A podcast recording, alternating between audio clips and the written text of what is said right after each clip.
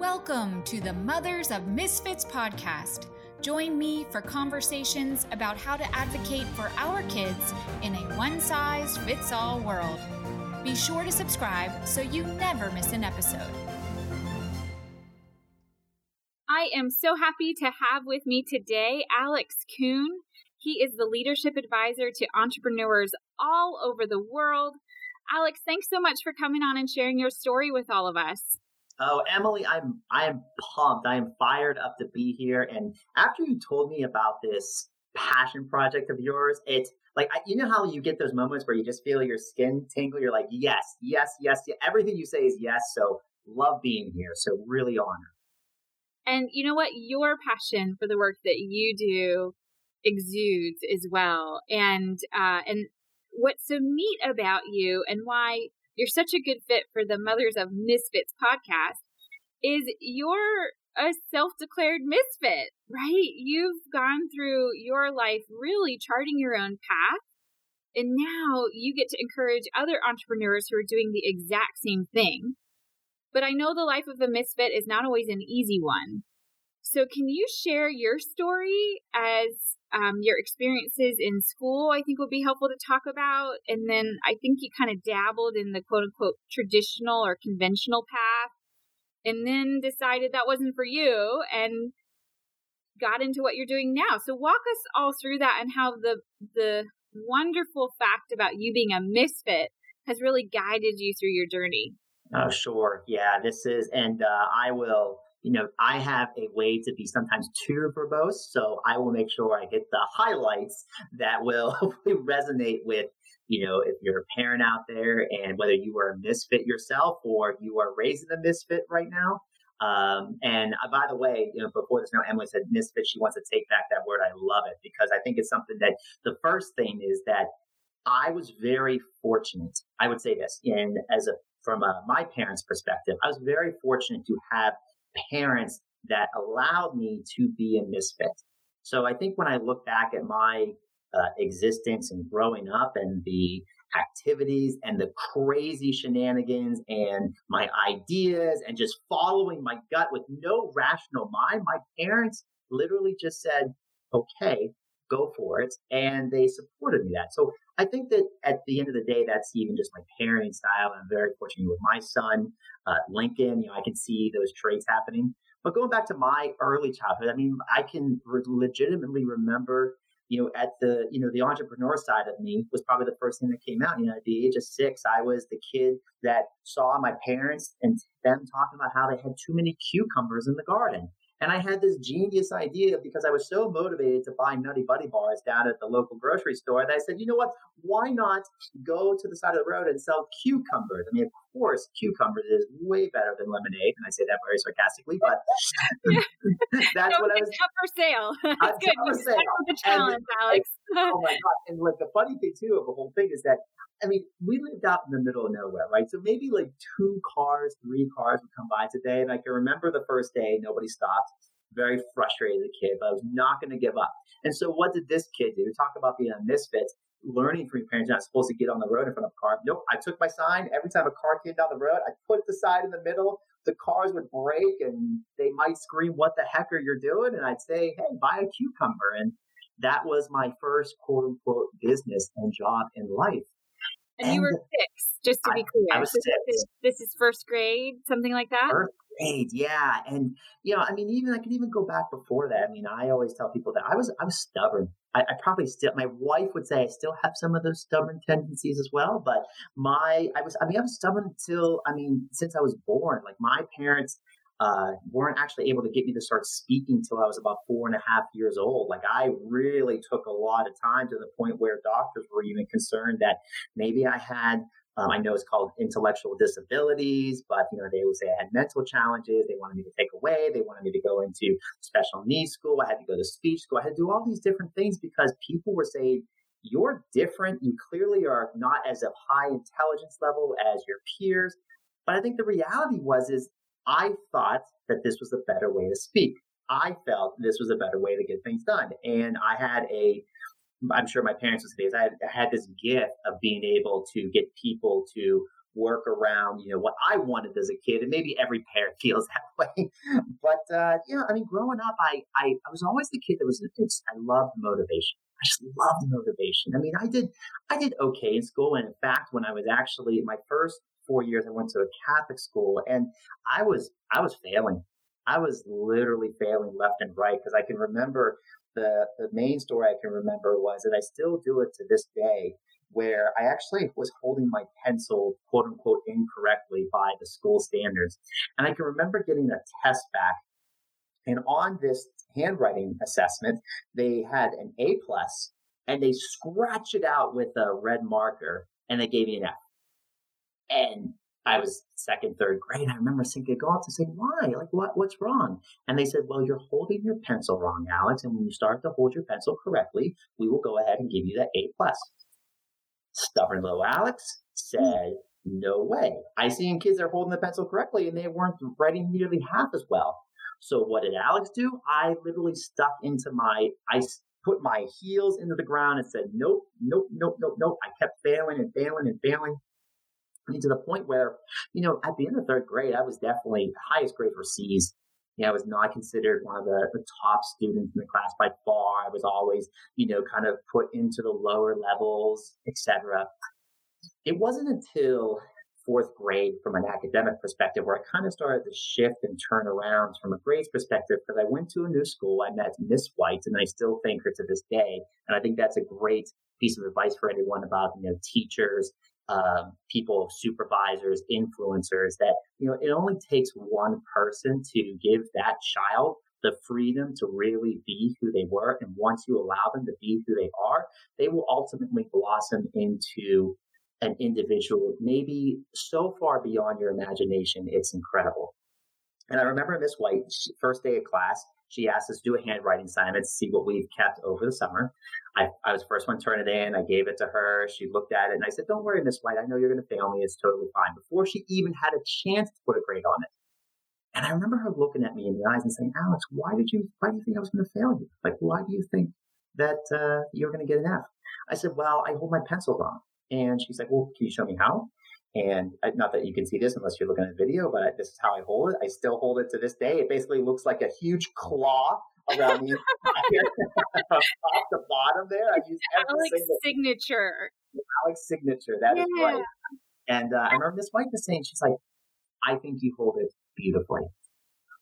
And that just unleashed, like, legitimately, if it wasn't for Miss White, I know that I would have stayed a CD student my whole life but it gave me the confidence to just be who I was and to do things the way I thought worked well for me. And I think that's for me how I realized I was a misfit. I love that you told that story because it's important that we don't undervalue or underestimate, I should say, those types of interactions that we have. There's a young man that I coached many years ago now. And at the time, he was probably about the fourth grade level. Mm-hmm and he was really struggling in school. Very similar story. He's very innovative, experimental by nature, mm-hmm. more of a bottom liner, multitasker, does a lot of things at the same time, kind of hands on, and a lot of those things don't jive with expectations in school. So his mom, who wasn't at all wired that way, was really struggling to mm.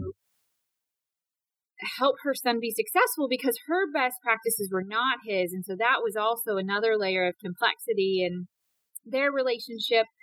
But, anyways, he sat on the chair in my office and he told me about this time in kindergarten when he was scalded for writing his name with a green crayon instead of a pencil. And that sounds small, and I'm sure the teacher never sure. had bad intentions, right? Mm-hmm. That teacher was just, you know, trying to get him to do um, what he or she felt was the right thing. But that little moment, and that's that's so interesting that it that your story and that young man's stories came down to how you hold your pencil or what kind yeah. of pencil you use. And he was so broken down from that mm-hmm. experience. And it started in kindergarten. And your story and his story are good reminders that it's important for anybody of any age, but especially kids, to talk about the end result not how we get there. Mm-hmm. Because you know, the the battle cry of the misfit is that there's a whole bunch of different ways of getting there, right? There is no one right way. Mm-hmm. And it's important that we live that out for our kids, that we're examining yeah. that for our kids, and that we start to recognize that in things like our educational process and our even higher level education decisions and the types of career paths people take. So I love that you shared that story. So how did you get from did you say it's Mrs. White? Uh, Miss White, yes. Miss White. Yes. Maybe, maybe, maybe a Mrs. now. Yeah, I'm, I'm assuming. she sounds like a terrific woman, so I wouldn't be surprised. So, how did you get from Miss White to now you are coaching people around the world on how to be successful entrepreneurs? Sure. And uh, just to kind of say what you were talking about, you know, students, it always reminds me of, uh, I'm not sure if uh, you or your audience know who Harry Chapin is, but Harry Chapin had a song that was called Flowers Are Red. And if you haven't listened to that song, the song for you, Emily, and for everybody that's listening to the podcast will resonate very specifically because he talks about how the teacher got upset at the kid because he wasn't painting the flowers green or red. And I know as a parent, and I know even then, I, I listened to that song, and I think I was in sixth grade, and I immediately rec- resonated with it immediately. But to even answer your question, I mean, as, as Miss White kind of gave me the opportunity to be more successful in school and kind of be more myself, is the best way to say it. I also, on the other side of it, was very, very passionate, driven, and motivated. If anybody knew me as a kid growing up, they knew that swimming was my my end all be all. It became my everything to the point where I, at the age of 11, um, I, I worked you know, days and nights just to be able to go to the top swim coaches in the country. I would actually leave the house every single summer to go train with the best swimmers in the world. By the time I was a junior in high school, I made a decision to actually leave high school, go get my own apartment, go live on my own, go work as a, a bus boy and host at restaurants there, just so I could train at a school that ultimately went on to win the national championship swimming. We had a couple swimmers that went on to the Olympics and Olympic trials, etc. And while not, I obviously didn't hit my goal of you know making the Olympics by any means. It, I think that having that that ability to be tenacious with what I was passionate about allowed me and gave me this intuitive skill to truly tap into what other people's intuitive desires, dreams, goals were. After college, you know, I had I had many I was very fortunate after college I was I had opportunities with Nike, I had opportunities at a variety of hot Fortune 500 companies to take on you know, amazing internships, amazing jobs. And what did I do? I took an assistant coaching job in the middle of Iowa, which I had never been to before, making pennies and basically living on my swimmers giving me their subway points so I could actually eat free as Subway. But I did that for seven years in the swimming world because I really dr- had this drive and this uh, feel for what people were at their deepest levels, who they were, who they wanted to be, and how to get there. And, you know, not to talk specifically fully about business, but I believe at the, the core of it, it's one of the reasons why I'm so passionate and truly obsessed with leadership just the concept of the idea that with most leaders, I think most leaders in general, specifically entrepreneurial leaders, are misfits. And I think as more analytics come out and more this is the right way and more information that that voice, that gut instinct, that individual of who they are is getting lost, I think is ultimately not helping them lead the most fulfilling lives they want, not helping them build the business they want, not being the person that they really know inside of them they're supposed to be. I think it's getting drowned out. So, you know, all those experiences have kind of allowed me to get to where I am professionally today and as a result, I, I you know, this is maybe going to sound like bragger, but I have the most incredible life. I've got a, a wife who would definitely say we are very different, but who totally gets me, who totally appreciates me. And, you know, instead of of, you know, I mean, I've met some amazing people in my life, but I've never met a wife like mine, who Amanda, who just really, you know, I thought maybe I'll never meet somebody who gets me. She does. I've got, you know, a son who I can just see even some of both of our qualities, but I can definitely see some of those misfit quality even as he's grown into 13 years. That stubbornness is definitely one I see time and time again come out. But I think what's it's, you know, as far as a life goes, I think it's happening because instead of doing what everybody says is the right path. I'm actually going down the left path, which is the path that I created for myself and what resonates with me the most.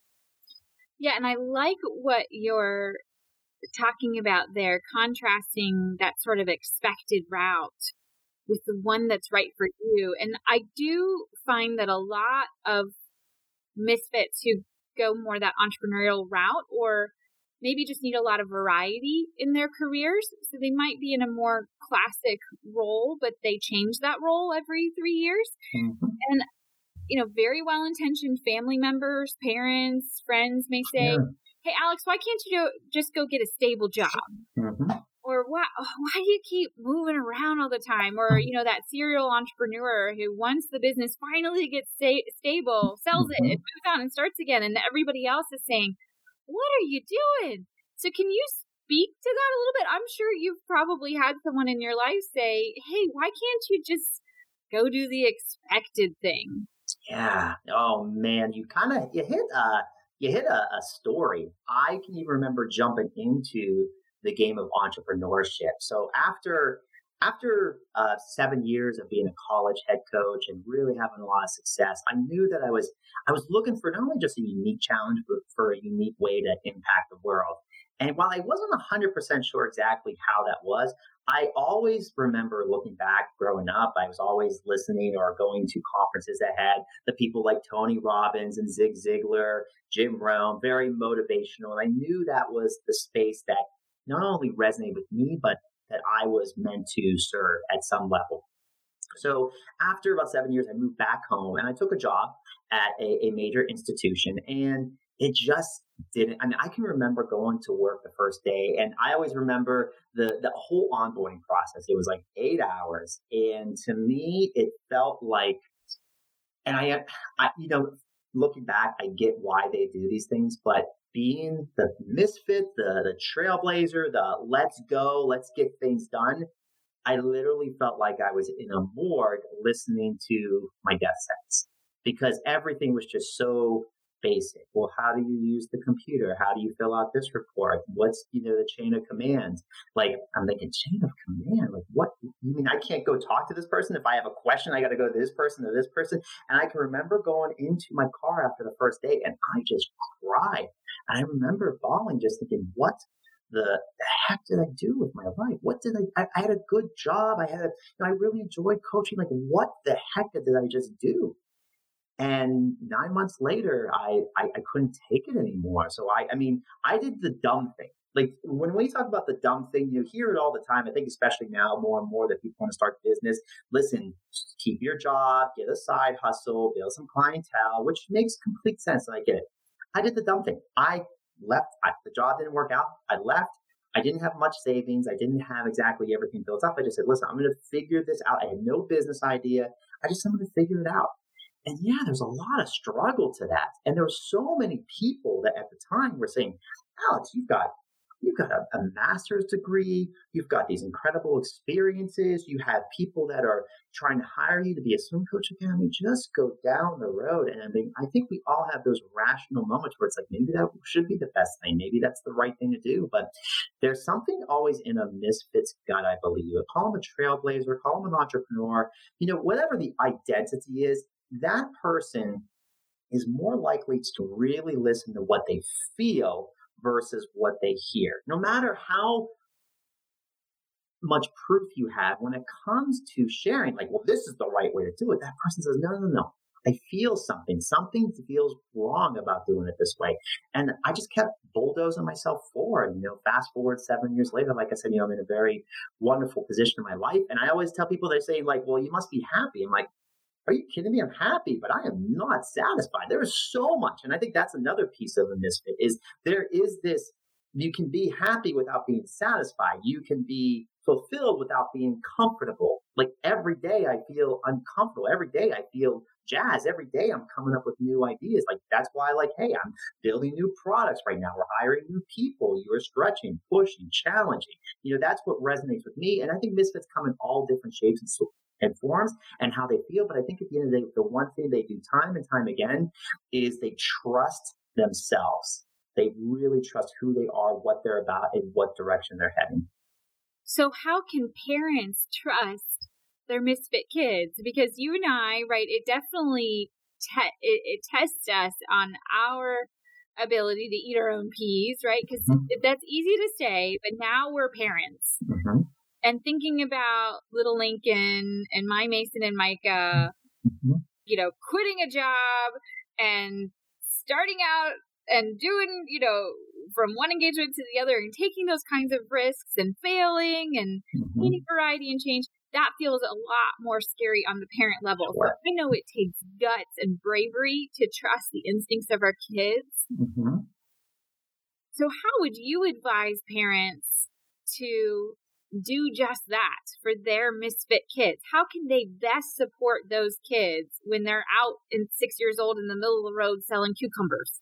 Yeah, I, I think there's, uh, you know, and obviously being a, a newer parent, I will share more of my parental experience from what I saw. Not only my parents do, but what I felt worked. Obviously, I think most parents, we feel like we look at what really worked well for us. And I think as much as we try to use EQ and empathetic skills to do our best to understand. I think there's actually two things that I find time and time again that I go towards as a parent that for myself that I think is I hope this will resonate with people because I think it goes against very it's a very different parenting model than I think I've heard read. I mean, I read all the books, right? When my wife was there, I remember reading book after book about and I can tell you that there are a lot of things in the books that are like, I'm not it's just not me. That's just not my parenting style. That's just not like how I'm going to to it doesn't jive with who I am. But I also look at it from two perspectives. So number one, I think that it's very easy to lose your own identity when you become a parent. It was so easy to when Lincoln was born to, and don't be wrong, we're all willing to sacrifice our life for our kids. We're gonna do we're gonna do that immediately, and we're gonna do that without even having to try because we have that bond and we have that love. But I think that the one thing that I saw from my parents, and I hope Lincoln sees from me, is that it is acceptable to make mistakes. It's acceptable to go after your dreams. It's acceptable to have ambitions. You know, and I think about even like my father now, you know, like my father today or yesterday, I think bought like 50 beehives and is now making all these bee, this beehive farm out in, awesome. you know, it's amazing, right? And people are like, that's so cool and stuff like that. That's my, that's been my dad. He just was always doing something. And I think watching that as a kid saying, Hey, I can go do whatever I need to do myself. And I think that's the first parenting rule for me that I want to have is that listen, I'm going to go after my goals and dreams no matter how crazy, silly, stupid. I'm going to do physical things that, you know, my wife says, Why are you doing that? And I'm like, Because it, it fires me up there. And she's like, All right, go for it. But I believe that's going to allow Lincoln whether he's, you know, if he wants to be a student, scientist, I don't know what he wants to be in his life, and, and he doesn't know, but I want to give him that freedom to be like, I'm going to figure it out for myself and have that space, which I also think comes to the second point. And I see this, you know, with a lot of the clients I work with. I think there is so much this, I don't know where it's come from, but I think there is a perfectionist attitude that is happening in our society so much more than there's ever been. Kids have to be perfect. We have to be perfect. We can't put the wrong post. We got to put the right picture. I don't know if it's social media. I don't know if it's being judged. I don't know if it's how we were raised. I don't know where it comes from, but I believe that the more that we really promote and allow them to make mistakes and truly make mistakes on our own and share them, I think that is going to provide that that overall space to allow them to grow in the way they want. Because I think when you limit them to saying, well, you got to be correct or no, no, no, you do bad. Um, I think you're really holding them back from saying like, okay, if I do this, I'm going to get punished. If I do this, I'm going to get, I'm going to get in trouble. If I do this, I'm not going to feel the same love. I want them to just, I want the, this to support the effort of trying, not the result that transpires. Oh, I love that. I talk about it all the time that it's important we praise kids for effort. Mm-hmm. And we won't always get to the result in a perfect way every time, but that's no. life. And life doesn't operate on a straight line. And what we don't want to happen like you said, is if you get so much negativity when you put forth effort, what happens is we stop putting forth effort. Yeah. And that's what I see happen a lot with kids in school when their way of learning is not appreciated or expected inside of school. So, you know, they might get really excited about a topic and by nature start talking out before raising their mm-hmm. hand. And then what happens is they get in trouble. And rather than understanding and positively directing that excitement, mm-hmm. and of course we all have to learn, you know, socially acceptable ways of operating and respecting others. So that's important. But that wasn't um, an intentional misbehaving. That was just right. excitement about learning that came out in a way that wasn't expected in that environment. But what happens is when that child, and I actually was one of those kids, I got in trouble.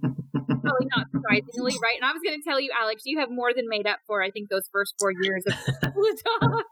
but, uh, and you and I do a whole lot of talking living. But I, my mm-hmm. mom loves to remind me that I was put in the front seat of the classroom. And meanwhile, mm-hmm. I thought I was getting promoted somehow. But really, mm-hmm. it was because the teacher said, you distract everybody else, Emily. You know, you get your work done and then you start talking because the way I process information and frankly, the way I think is out yeah. loud.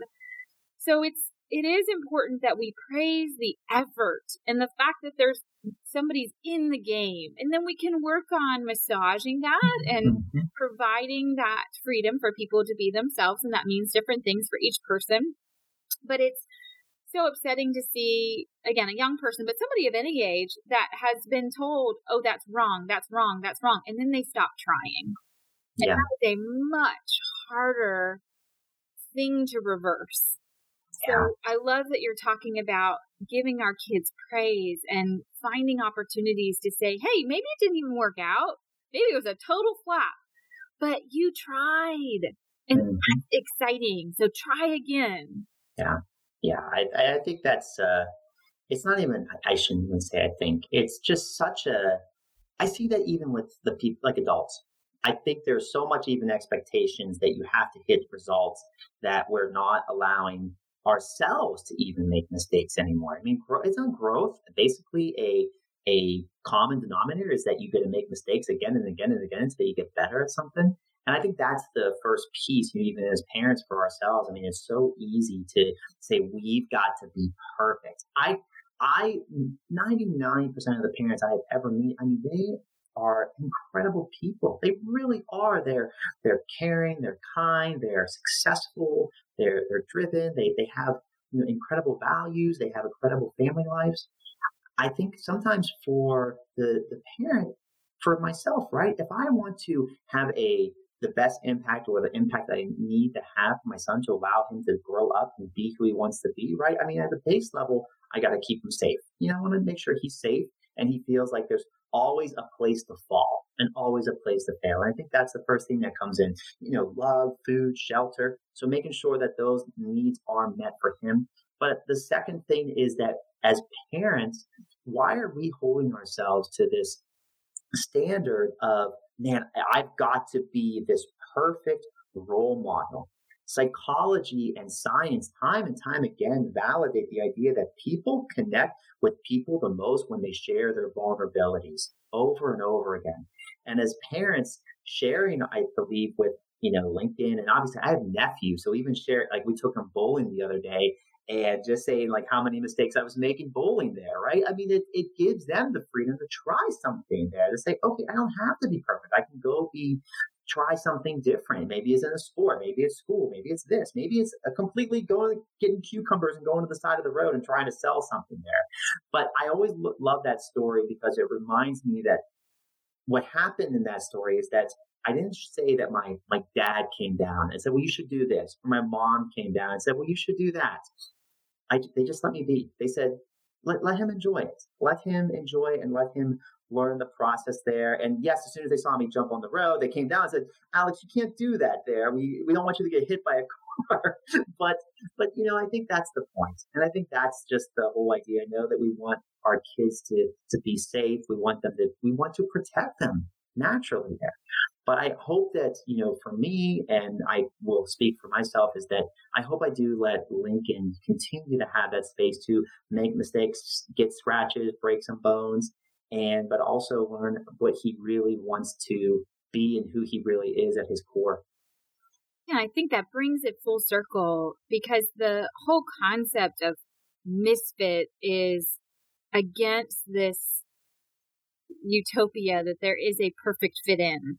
Yeah. And there really isn't.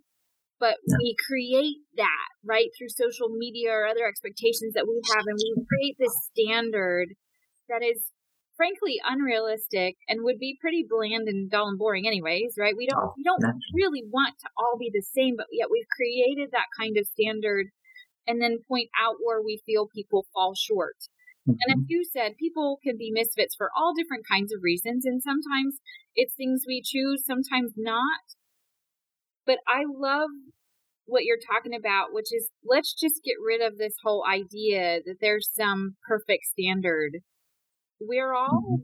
broken in some ways. We're all mm-hmm. capable in other ways. And it's about finding the right fit for you. Yeah. As parents, I know, and I know the listeners too, and just by virtue of listening to this podcast, that that's what they want for their kids.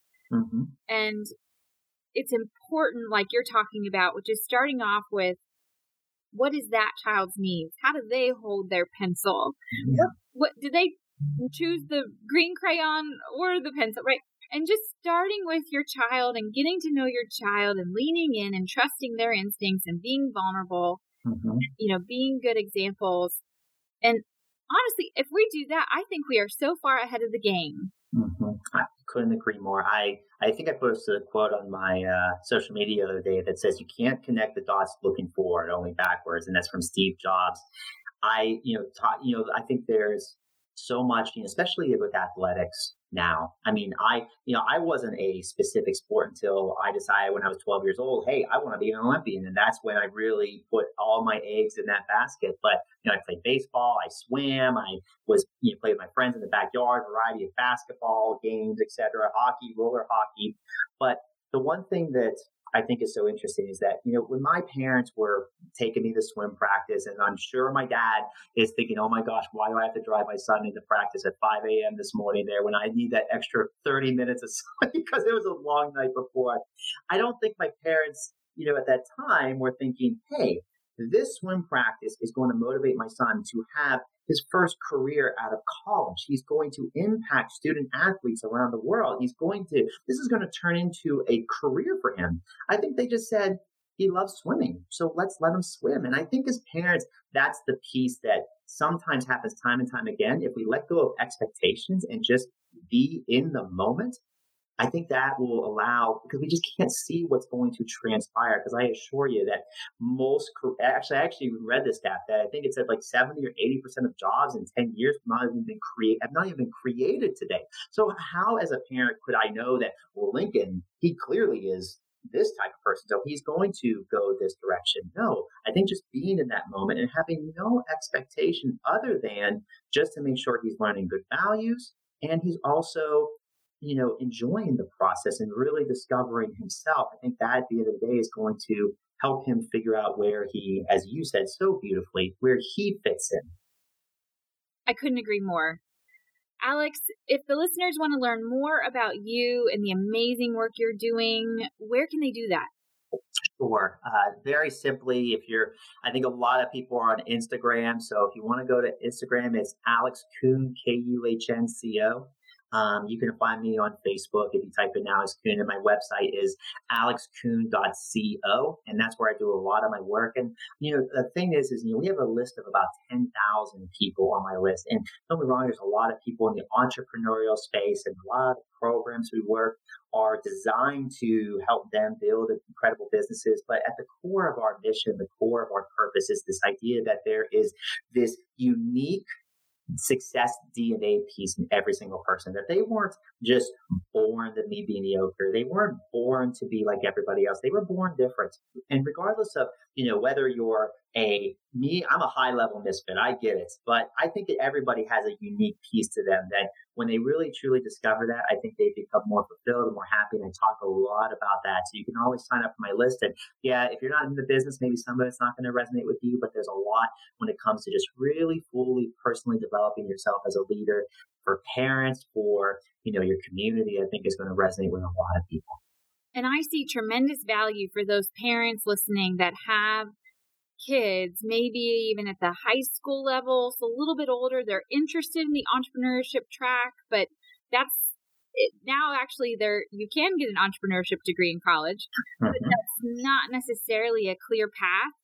And I would say have your kids sign up for your newsletter because it's important that they have models of very successful people who are doing this right every Mhm. day and have great advice and you're even developing these kinds of folks so that would be an amazing resource for those entrepreneurial kids that are just trying to figure out hey how does this translate to me and it's positive encouraging messages Yeah, I appreciate that. And yeah, I mean, I I get a message every day on some social media from you know a high school kid or from somebody in college, and it's not you know I, I love for it to be always these these positive, happy, they're doing great in life. A lot of it is confused, and a lot of it is I need to figure out what my career is, you know. But yet everything you write is exactly what I want to do, and you know that to me, those messages that I write back to them are as important as you know working with uh you know uh, an Inc. 5000 CEO and you know their entrepreneurial misfit style and what their company is. Just because at the end of the day I think all of us parents know that we are trying to impact our kids to the best of our abilities because we know that they are you know being corny. They are the future. They are the people that tomorrow you know when we look back we want to say man that is part of the legacy that we want to leave behind. And I think at the end of the day, it's not about shaping what it's going to look like the legacy, but giving them the space to build what that future legacy is for them. And you know, the future goes forward. Absolutely. And again, it's so neat to walk alongside you in your journey and for the both of us to be working to empower people of all ages to be exactly Mhm. who they are and channel that in those things in which they're passionate and to make a difference in this world that, as you pointed out, is so rapidly changing. So it starts with knowing who we are so we can go make a contribution out there. Thanks for your time, Alex. Thanks for sharing your story. So happy to have you on today. Likewise, Emily. Thank you and to every parent or individual that listens to this podcast. Thanks for joining us for this episode of the Mothers of Misfits podcast. Make sure to subscribe so you never miss an episode. We also invite you to visit us at mothersofmisfits.com.